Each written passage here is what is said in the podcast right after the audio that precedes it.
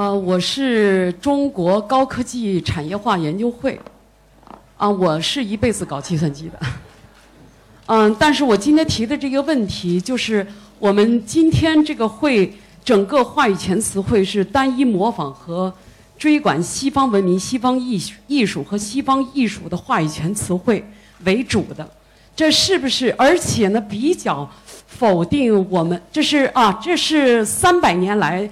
我们全球的一种惯性思维，那么比较否定我们从我们的这个传统文明里头，呃，优秀核心里头找出一些有效的东西，这是不是像一个人拔着自己的头发想离开地球一样呢？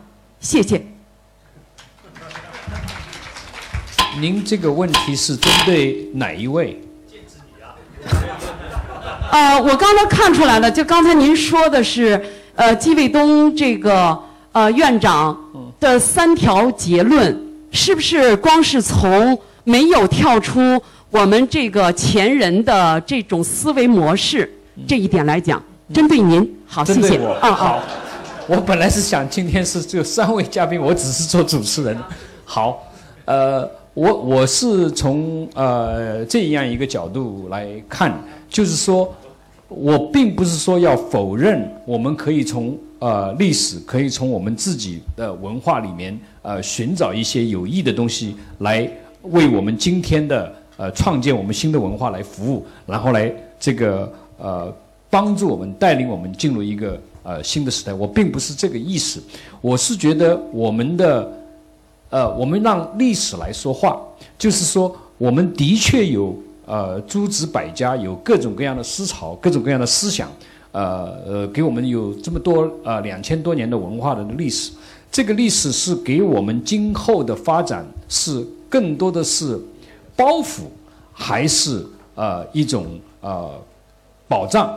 这个我不做结论，我只是说呃。这个我没有否，我没有否认这个将来是呃是可以从我们的文化呃这个历史里面去寻找，但是我主要是强调的是一个，我们今天处在一个非常不同的时代，我们的历史没有给我们证据来显示这个历史让中国的科学、让中国的技术有一个高峰，有一个呃像。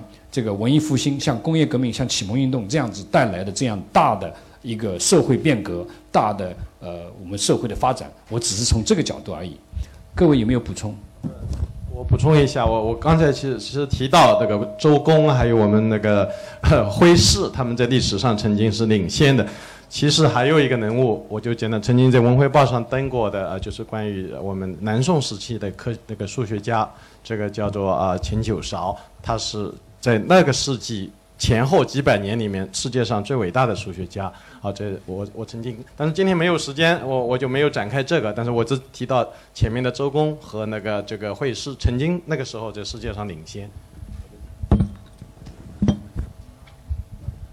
我我我想补充一下，其实其实这个问题，我自己个人感觉就大家要放松一点，就说是往是往前看还是往前看，这往后看往前看。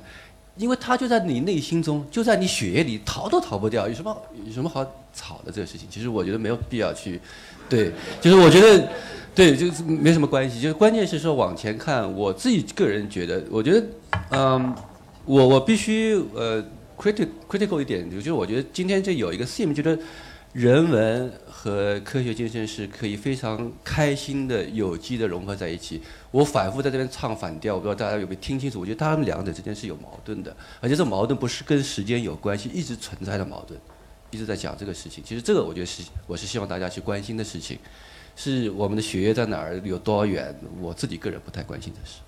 好，谢谢。由于时间关系，接下来观众向四位老师提问，然后有两位最先抢到话筒的抢答。剩下两位就剥夺回答的权利，好吗？好，我们请后面这位男生，这个。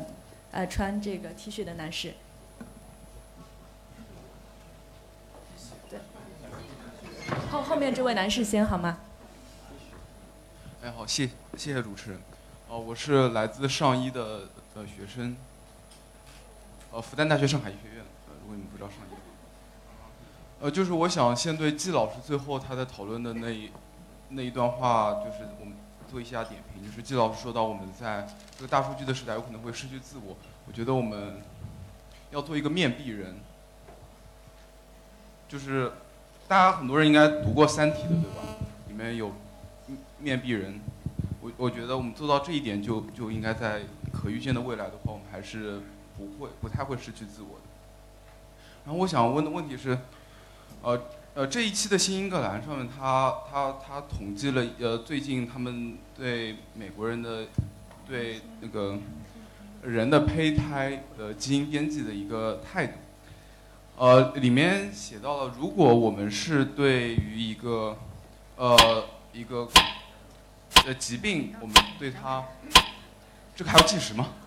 我们的时间要到了，你的问题是什么？哦哦，就是如果我们对呃呃胚胎可能会有的一个疾病进行嗯基因编辑的话，大部分人还是还是愿意接受。但如果是比如说对一个人的智力提升的呃这种基因编辑的话，大多数人是是不愿意接受的。呃，因为正好有做生物的和研究研究法法律的老师在这边，我想问一下他们的边界在哪里？就比如说有的疾病会好，大谢谢你的降低人的提问，我们。把更多的时间留给四位老师来回答，好吗？我先呃回答一下这个，现在就是 at current state，就是现在大多数的科学家这条线画在哪里？线是画在体细胞与呃与这个呃这个叫什么 germ cell，就是说生殖细胞，生殖细胞的呃基因编辑呃会造成你自己没法，因为这个一个道理，从这个呃道德学上面来讲，你可以有权决定你自己，但你没有权利决定你的下一代。所以这条线现在是画在这里，就是大多数的人赞成可以用基因编辑的方式来改变你自己，比如说改变你的这个癌症细胞，比如说改变你的肝细胞的功能。至于能不能改变你的脑功脑细胞的功能，这个呃不是讨论的主流。但是大多数的人都反对这个不能做呃生殖细胞的这个基因编辑。尽管中国已经有科学家发表，但是大多数的科学家是反对这一条，这条是一条底线，就是因为主要的道德的这个呃观点是认为你没有权利来改变你的下一代，因为下一代不是你，你没有权利去改变，不管是你认为是对他好的，因为你不知道将来会是怎么样发展。呃，刚才卢老师已经回答的非常好了。我想呢，就是很简单的说一下法学对这个问题的处理呢。第一点，因为它呃医疗技术的发展、基因技术的发展引起了新的伦理学的问题，所以在这个伦理学的讨论呢，目前是法学界最热烈的一个话题。在这个问题没有结论之前呢，恐怕呢，呃保守主义倾向是占主流的。第二点呢，在碰到实际问题的处理的时候，一般来说是通过当事人同意不同意这个方式，当事人的知情同意，通过这种方式来处理。我就回答这两点。好，谢谢。再提醒一下，如果下一位提问者的提问时间超过了我们两边的计时，你就没有办法得到这本书了。好，我们请这个刚刚刚刚拿到话筒的这位男士。稍等一下。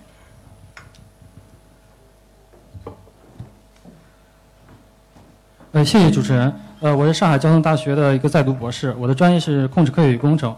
呃，我想请问台上的那个四位老师，还有台下的张双南呃张双南呃南老师，我的问题是那个呃量子纠缠态是否说明那个微观粒子是具有意识的，然后继而可以推广到这个宏观世界及万物皆有意识？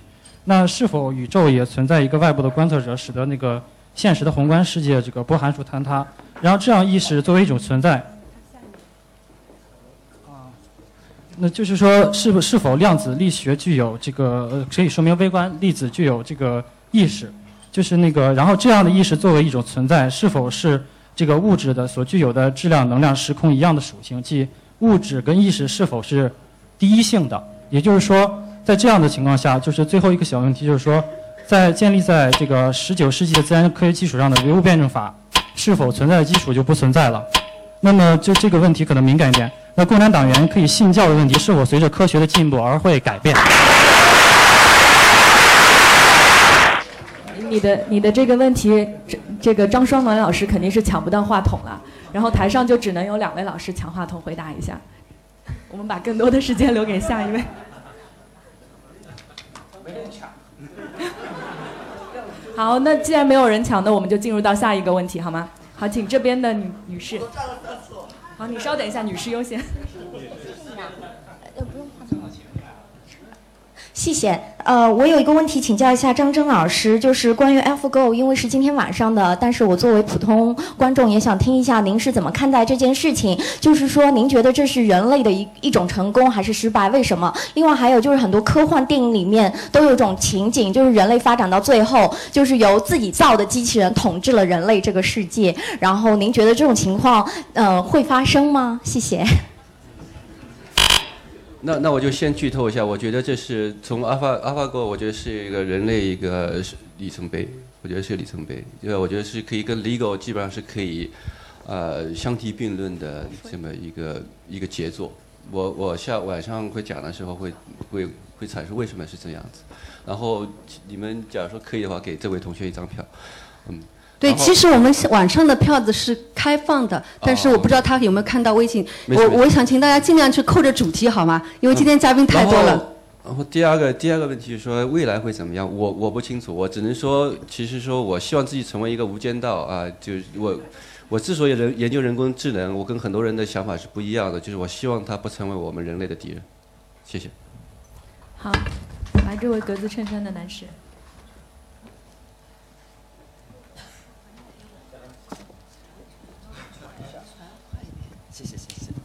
啊，非常荣幸，终于拿到这个机会问这个问题了。因为刚刚，呃，听到了张老师刚刚呃说，我们就一句话，说我们中国只要是按照现在这有现有的模式，就是大家这种这种激情这种状态继续下去就好了。我觉得我个人是特别不同意这样一个观点的，因为我觉得看到了中国现在这个。这样的问题，大部分的问题，包括呃，刚刚卢老师也提到说，外资为什么会被吸引过来到上海，到这些地方，然后呃，就是因为他看中了我们中国人所谓这种进取心，的确是表现出这样好的一面。但是同时，我就想，我这个问题也是呃，想问一下季老师，就是他，我特别同意，就是中国现在模式就像是美国模式，甚至可以说，我我本人是上外的一个研究生，学的是英美文化，那我就觉得，包括我和我的同学，我们这一代人整成长起来，完全就是被，包括就是电影。的这些文化的滋养，我觉得如果说所有的中国的现在大学生都能够有像现在在场，或者说像台上老师们这种认可和对中国文明呃未来的发展走向这么乐观的话，我觉得那就是好事。而事实上，我觉得。包括我这种从小城镇、小县城，还有这些大部分我们的家长，我们现在所形成的这种文化圈所表现出来这种状况，我们这种美国化的这种思维、这种金钱这种状况来言的话，我感觉是特别不乐观的一种情况。所以说，我的问题就就是问季老师，您对这种看好是呃，就是中国这种这种这种发展的未来是是依然这种乐观的吗？然后能不能就是解答一下我这种疑问和担忧？嗯，谢谢。呃，我是持谨慎乐观的态度。